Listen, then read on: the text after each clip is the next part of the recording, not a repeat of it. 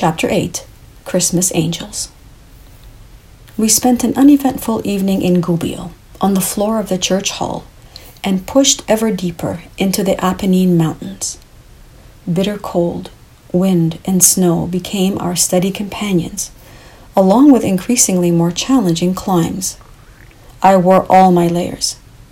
A few days earlier, Alberto and I had shipped some of our camping supplies home, but kept Alberto's two-person tent just in case of an emergency.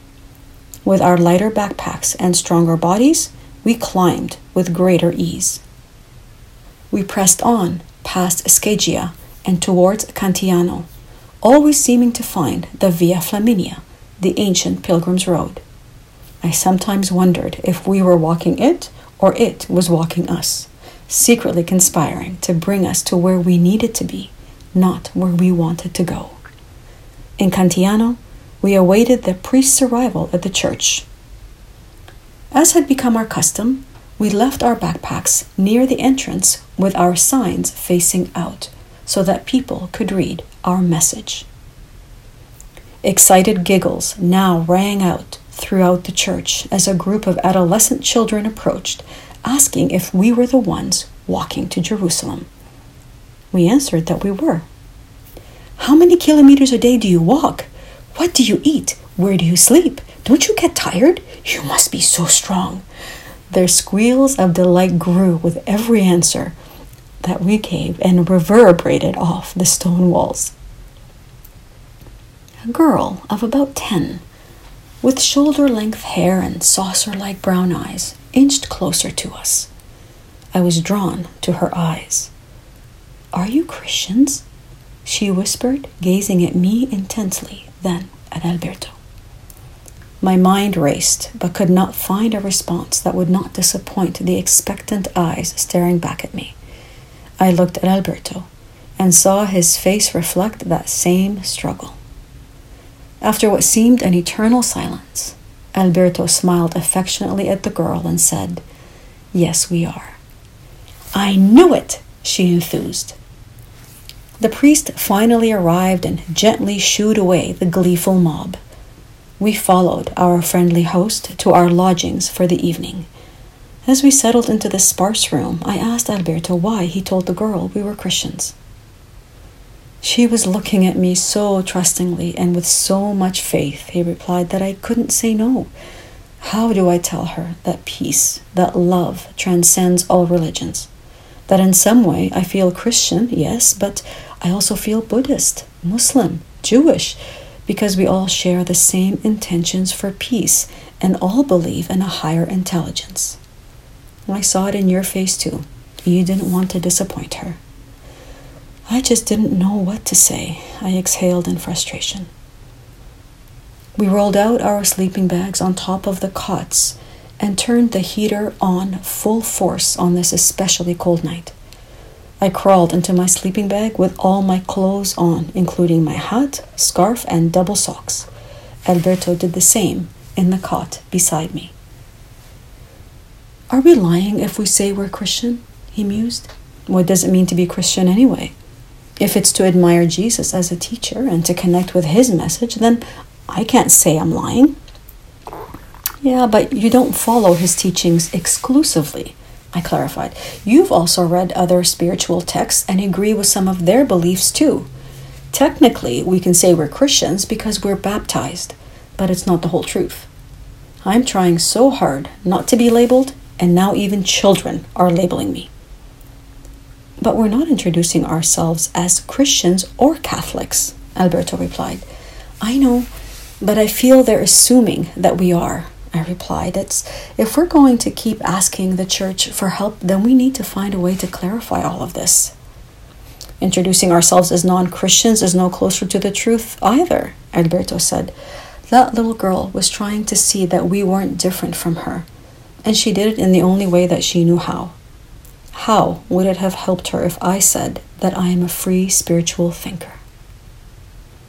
I didn't answer. Inhaling deeply, Alberto said, "I don't have a formula, Moni. I am trying to do the best that I can in every moment, to listen to my heart, because that's where I believe wisdom resides."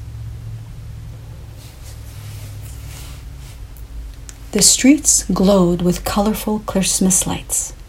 Carols rang out from around every corner, the familiar music now put to Italian lyrics. It was all so beautiful, and made me miss my family and friends even more. I had always found a way to get home for Christmas, no matter where I lived, but this year I wouldn't. I imagined my mom baking up a storm weeks in advance, and my dad preparing all my favorite Lebanese dishes. I imagined my sisters and my brother gathered at home, having drinks and opening gifts at midnight, a leftover tradition from our childhood when we couldn't wait for Christmas morning. I saw that Alberto, too, was melancholy, his father undoubtedly on his mind. We didn't speak much during this time, but occasionally reassured each other that we were doing the right thing and continuing to walk. As if sensing our loneliness and our need, the universe kept bringing people into our path to lift our spirits and to remind us that we were not alone. Goodwill accompanied us wherever we went. People invited us into cafes for a warm drink or to offer words of encouragement. Some even gave us wine and panettone, an Italian Christmas cake, as gifts. Drivers honked their horns in support. People excitedly waved or gave us the thumbs up. Something clicked and made those magical days of walking unforgettable.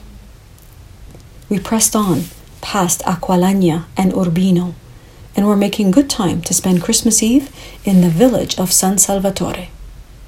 But for some reason that day, our map did not match the road signs, and we ended up lost in the mountains for several hours before finally finding the main road again. My feet and my shins ached terribly, so we decided to stop in the nearest town we could, Coriano. We were surprised to find the priest's office filled with people.